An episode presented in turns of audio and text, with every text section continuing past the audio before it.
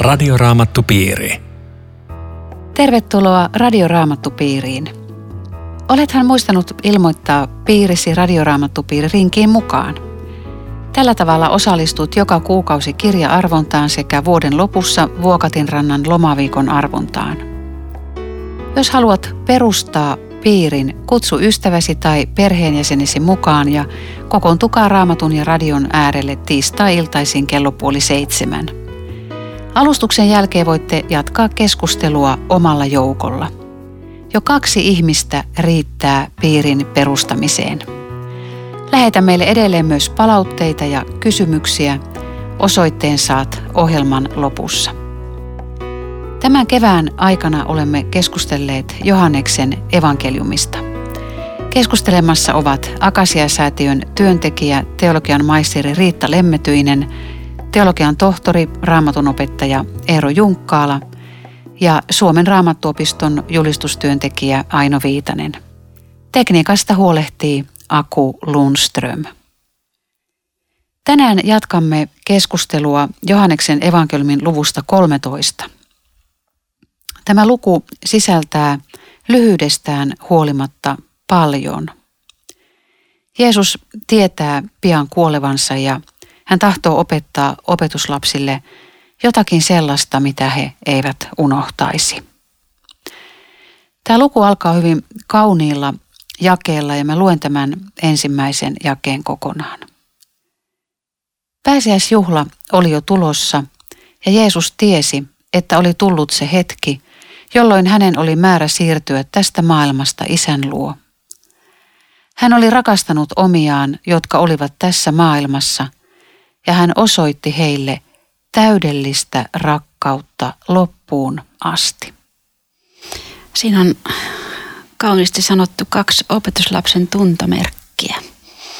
Hän on Jeesuksen oma ja hän on täydellisesti rakastettu. Joku voisi kysyä, että miten niin täydellisesti, mutta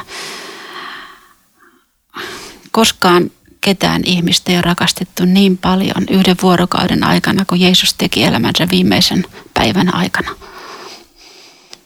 Viimeinen ateria, jalkojen pesu, ruoskiminen, oikeudenkäynti, kuolema. Mm, mutta rakastiko Jeesus Juudastakin noin paljon?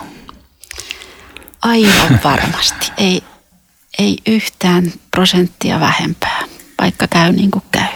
Joo, se on aika häkellyttävää. Tästä tulee sitten tämä Juudas esittämään pääroolia vähäksi aikaa ja aika hämmentävä tämä, että paholainen oli jo pannut Juudaksen Simon Iskaritin pojan sydämeen ajatuksen, että tämä kavaltaisi Jeesuksen.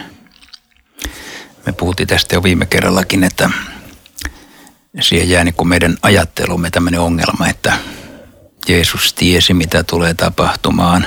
Oliko se ikään kuin pakko tapahtua juuri näin ja mehän pohdittiin sitä, että ei tässä mitään sellaista ennalta määräämistä ole.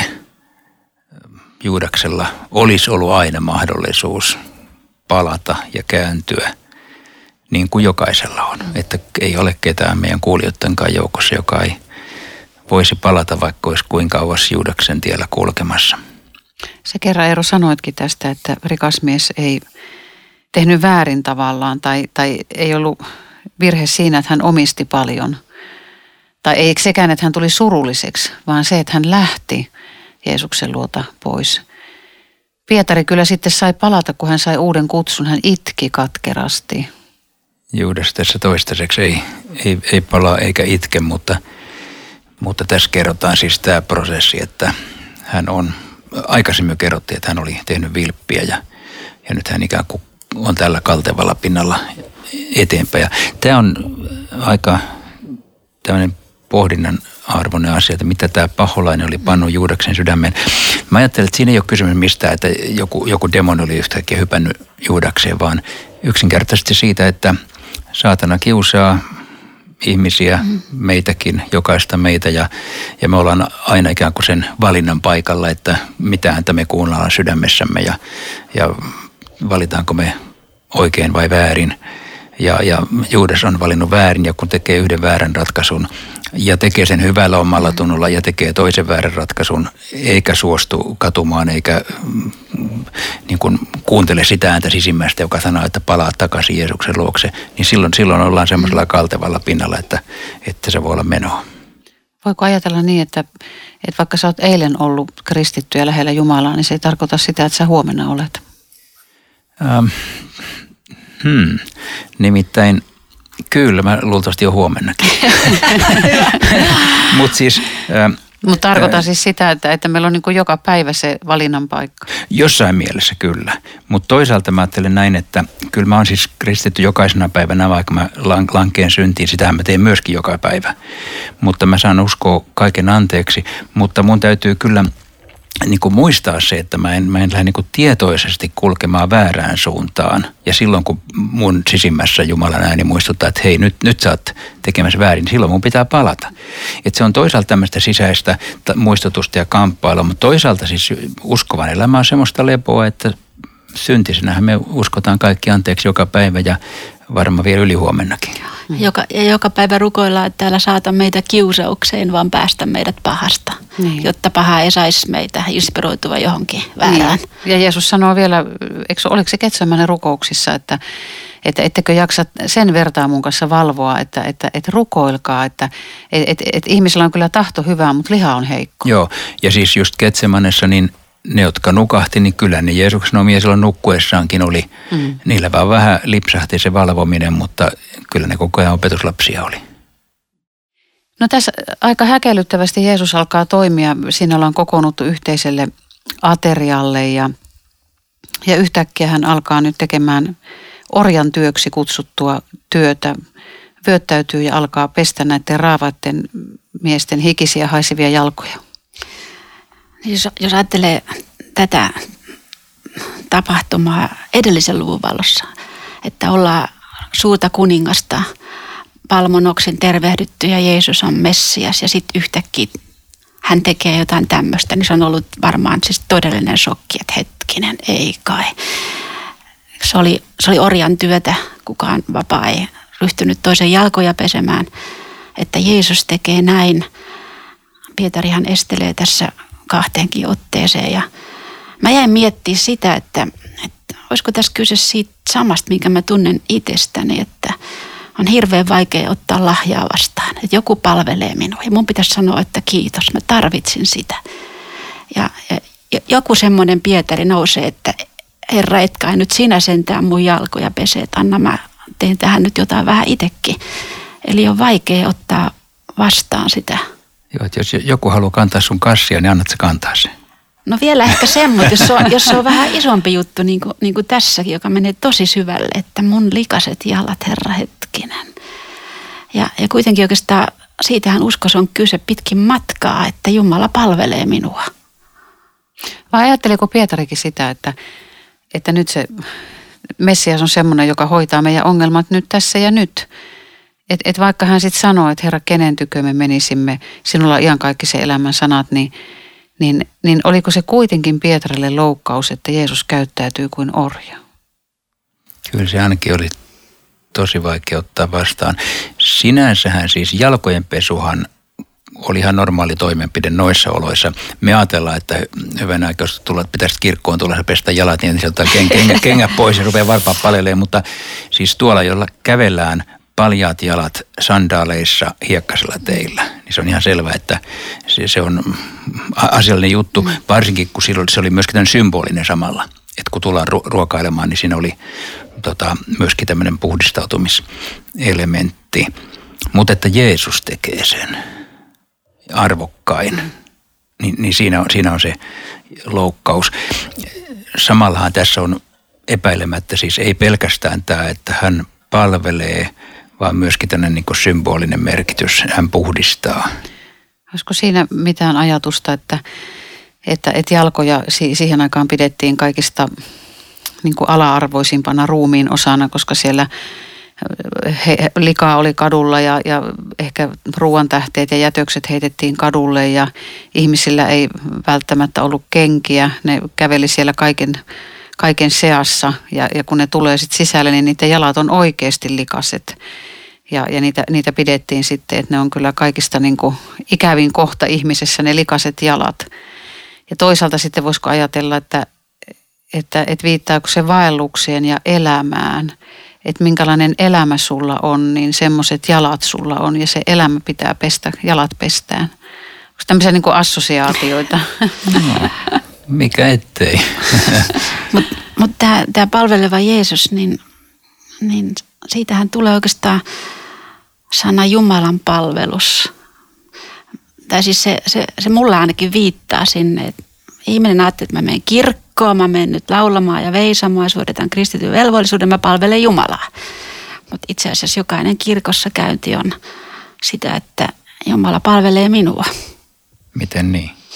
Siten niin, että, että hän antaa armonsa, hän rohkaisee uskon ja hän vahvistaa tiellä taivaaseen ja, ja haluaa olla lähellä. Niinpä. Tämä on aika vaikea ymmärtää ja, ja nythän Jeesus sanoikin tässä jakeessa seitsemän, niin kuin Riitta viittasi tähän, että, että Simon Pietari estelee. Jeesus sanoo, tätä minkä nyt teen, sinä et vielä käsitä, mutta myöhemmin sinä sen ymmärrät. Tämä on muuten hyvä lause asiayhteydestä irtirevästynäkin. Niin on. Mm. Että johonkin elämäntilanteeseen, että hetken, että miksi, miksi mulle tapahtuu tällaista. Niin, niin Jeesuksen sanoi, että tätä minkä nyt teen, sinä et vielä käsitä, mutta myöhemmin sinä sen ymmärrät. Mm. Tota, luetko Riitta ton jakeen 14 mm, ja 15? Jos nyt minä, teidän herranne ja opettajanne, olen pessyt teidän jalkanne, tulee myös teidän pestä toistenne jalat. Minä annoin teille esimerkin, jotta tekisitte saman, minkä minä teille tein. Eli tässä on niin annettu vinkki. Jeesus on lähdössä pois ja hän haluaa antaa nyt selkeän ohjeen opetuslapsille, että miten niiden pitää ruveta elää elämää. Eikö niin? Aika mielenkiintoista, että tätä ei ole yleensä käsitetty niin, että ruvetaan pesee jalkoja kun, tullaan yhteen. Kyllähän sitä tapahtuu siis joissain kristittyjen Mä tarkoitin piirissä. symbolisessa Niin, just, mielessä. just niin, niin mutta mä niin kuin halusin sen sanoa, että joo, joo. mielenkiintoista, että se ymmärretään suoralta kädeltä symbolisen merkityksen, niin kuin se on ymmärrettäväkin. Mm. Mutta tietenkin se voitaisiin ajatella niin, että me ollaan epäraamatullisia, jos ei me riisuta kenkiä joka kerran kirkossa. Pitäisikö sun kuule Eero ruveta pesemään meidän jalkoja? No keskustelun taikin loppuun tämä raamattu Mutta siis amerikkalaiset kristillisyydestä on tullut tänne, tänne meillekin tämä tämmöinen slogani, että what would Jesus do, mitä Jeesus tekisi, joka on, joka on kelloissa ja, ja rinta tämmöisissä merkeissä ja muuta, että tästä se varmaan tulee, joskaan me ei voida ihan kaikkea tehdä, mitä Jeesus teki. Että Jeesuksen seuraaminen ei ole kuitenkaan Jeesuksen niin jäljittelemistä, vaan seuraamista. Tämä on Radioraamattu Piiri. Ohjelman tarjoaa Suomen Raamattuopisto. www.radioraamattupiiri.fi Jatkamme keskustelua Johanneksen evankeliumin luvusta 13. Kanssasi ovat Riitta Lemmetyinen, Eero Junkkaala ja Aino Viitanen. Mitä tässä jalkojen pesussa oikein lopulta tapahtui? Ehkä se avautuu sitä kautta, kun mennään tuohon tilanteeseen, kun Pietari sanoi, että sinä et ikinä saa pestä minun jalkojeni ja, ja Jeesus toteaa, että jos minä en pese sinua, ei sinulla ole sijaa minun luonani. No sitten Pietari siitä säikähtää, että no älä sitten pese vaan jalkoja, pese myös kädet ja pää. Ja sitten Jeesus vastaa siihen hänelle jakeessa kymmenen. Joo, että se joka on kylpenyt ei tarvitse pesua, hän on jo puhdas. Tää, tässä koko ajan kulkee siis niin kuin nämä kaksi, kaksi juonta niin kuin Johanneksen evankeliumille tyypillistä, että ihan tavallinen jalkojen pesu ja sitten koko ajan tämmöinen niin kuin symbolinen taso siitä, että, että kun hän pesee, siis antaa synnit anteeksi, niin me olemme puhtaat. Ja siinä Syvää ei puhdasta. Niin, siinä ei ole tavallisesta vedestä kysymys lainkaan. Tätä jättä kymmenen usein ajateltu sillä tavalla, että se, joka on kylpenyt, se, joka on tullut uskoon, se, joka elää Jeesuksen omana, se on pesty. Se on kastettu ja uskoo Jeesukseen. Mutta sitten jalkojen pesu olisi niin kuin joka päivästä parannuksen tekoa. Mutta mä en tiedä, miten sä oot Riitta tämän ymmärtänyt? Tämä on, selityksen on kuullut juuri näin. No onko se hyvä selitys? En mä tiedä. Okei, okay. sovitaan, että se, se kelepaa meille. Tässä tulee semmoinenkin assosiaatio, että, että kun me ollaan tultu Jeesuksen tykö ja me ollaan saatu synnit anteeksi ja, ja sitten me tehdään sitä päivittäistä parannusta ja, ja kun Jeesus antaa esimerkki, että meidän täytyy pestä toistemme jalkoja, niin, niin tulee semmoinen mieleyhtymä, että meidänkin tulee niin kuin antaa toinen toisellemme anteeksi joka päivä ne rikkomukset, joita, joita me tehdään niin kuin väistämättä. To, toihan on hyvä näkökulma tähän, että se, on, se sopii minusta hyvin, hyvin tähän, vaikka se ei ensimmäisenä tuosta avautuskaan. Mm. Joo.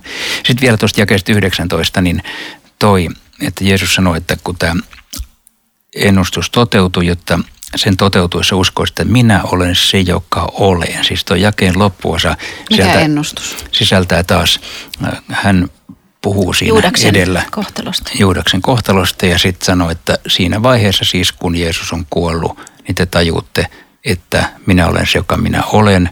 Ja se ei tietenkään tarkoita ainoastaan, että tajutte, kuka minä olen, vaan että minä olen Jumala. Koska tässä on tämä Jumalan salattu pyhä nimi, joka tulee Johanneksen evankeliumissa pitkin matkaa.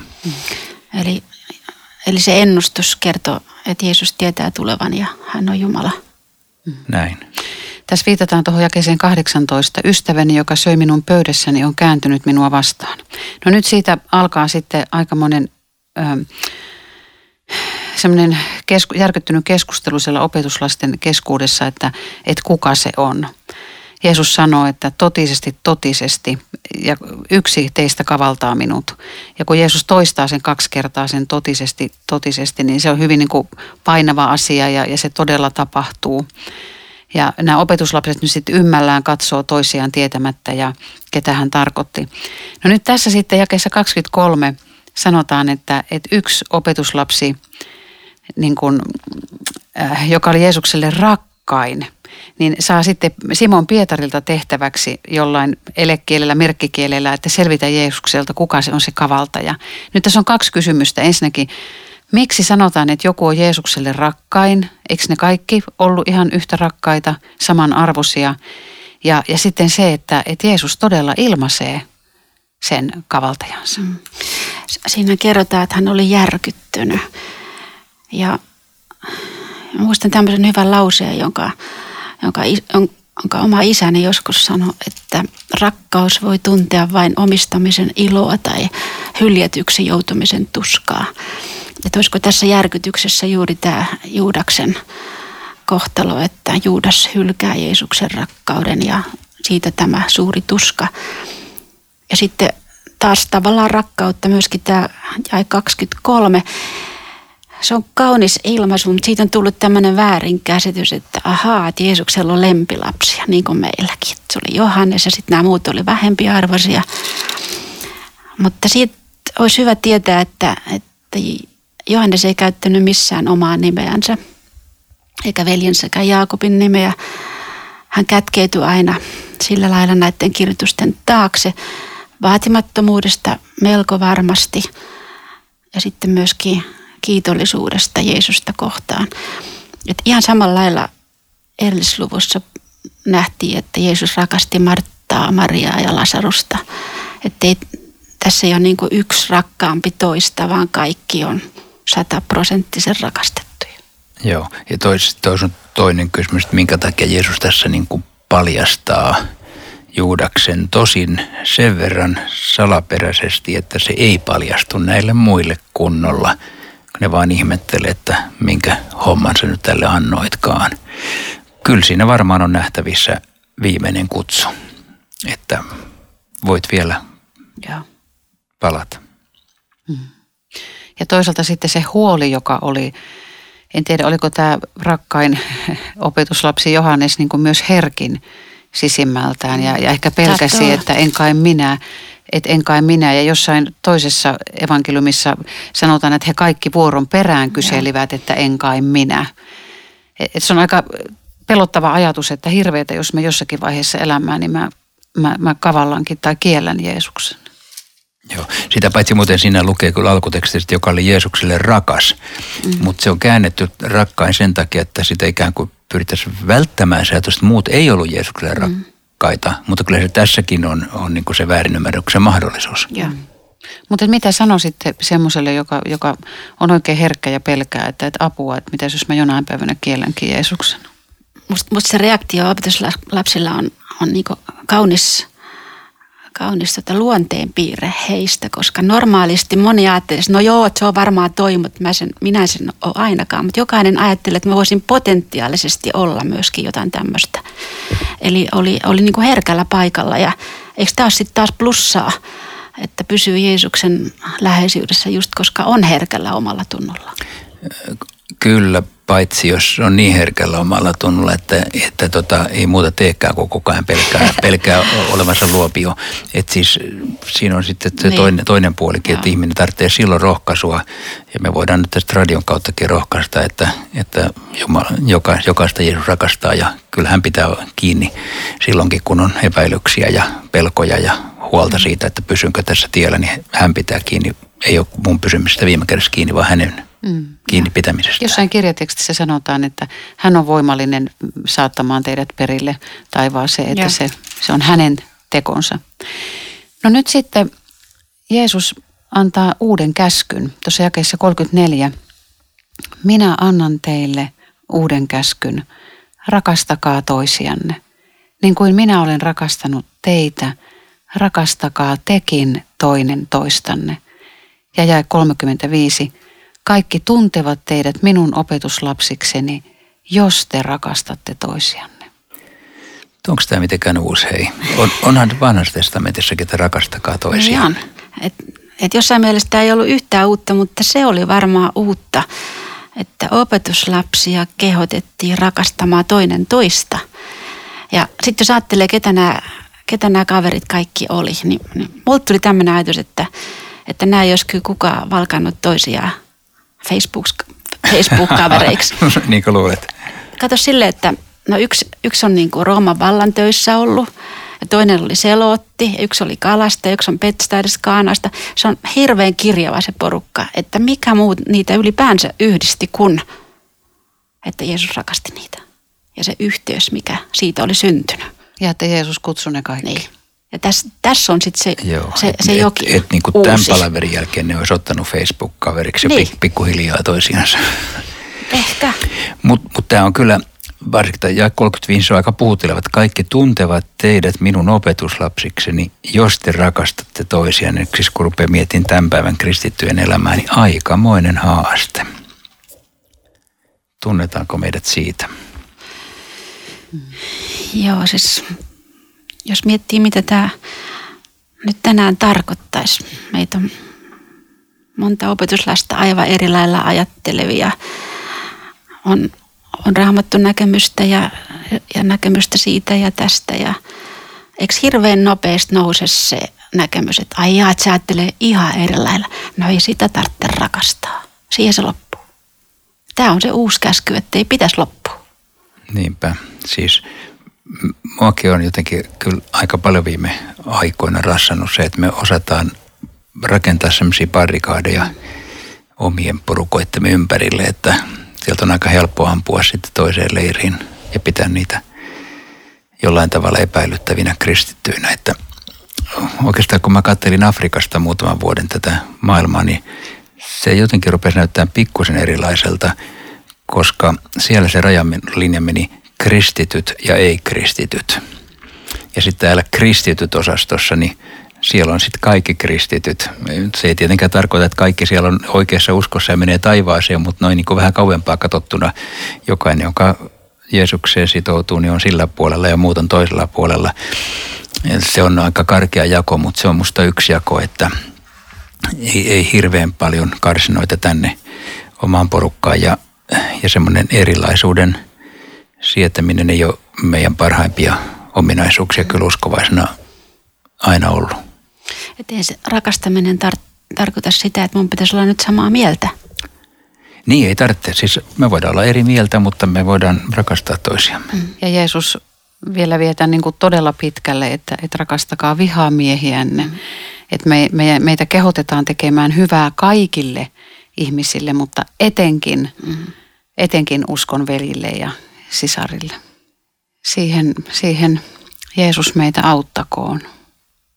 No Pietari on tässä aika vakuuttunut siitä, että hän pystyy kyllä rakastamaan kaikkia ja, ja Jeesustakin vielä niin, että vaikka henkesäkin antaa, että, kesä 37. Minä annan vaikka henkeni puolestasi.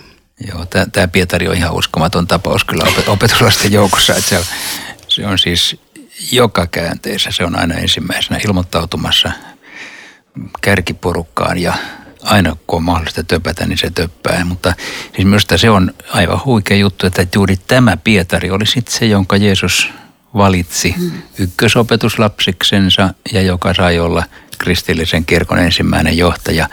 Siis se, joka teki kaikkien niiden virheitä täällä opetuslapsiporukassa. Että kyllä tämä Jumalan armo tulee tämän, tämän kaverin kautta tosi vahvasti läpi. Kyllä. Kolme kertaa kieltää, niin se, se ei voi enää sanoa, että se oli kömmähdys. Oli ihan tietoinen. Niin. Eikä kieltäminen ja kavaltaminen ole kauhean kaukana toisistaan. Että. Mm. Mutta Pietari ei tuntenut vielä itseään, että, että, että Augustinus on sanonut hyvin, hyvin tästä, tästä itsensä tuntemisesta, että, että käske mitä tahdot, anna mitä käsket. Että jos ei Jeesus meille sitä anna, niin kesken jää. Radioraamattupiiri. Tässä oli Radioraamattupiirimme tänään. Kiitos mukana olosta. Kysymyksiä, kommentteja ja ilmoittautumisia Radioraamattupiiriin voit lähettää joko sähköpostilla osoitteeseen aino.viitanen at sro.fi tai postikortilla osoitteeseen Suomen raamattuopisto PL 15 02701 Kauniainen. Laita korttiin merkintä Radioraamattupiiri. Kun ilmoittaudut piiriin mukaan postikortilla, liitä siihen selvät yhteystiedot. Voitko Riitta johdattaa meidät vielä loppurukoukseen? Herra Jeesus, sinä olet rakkauden lähde. Rukoilemme, että tästä lähtiestä saisimme rakkauden sydämeemme. Myös kaikkiin sellaisiin ihmisiin, jotka on meille vaikeita rakastaa. Emme rakasta omassa voimassamme, vaan sinulta saamamme lahjalla. Anna meille rakkautta myös eri tavalla hengellisistä asioista ajatteleviin kristittyihin, niin että meidätkin voitaisiin tunnistaa rakkaudesta toisiimme. Amen. Radioraamattupiiri www.radioraamattupiiri.fi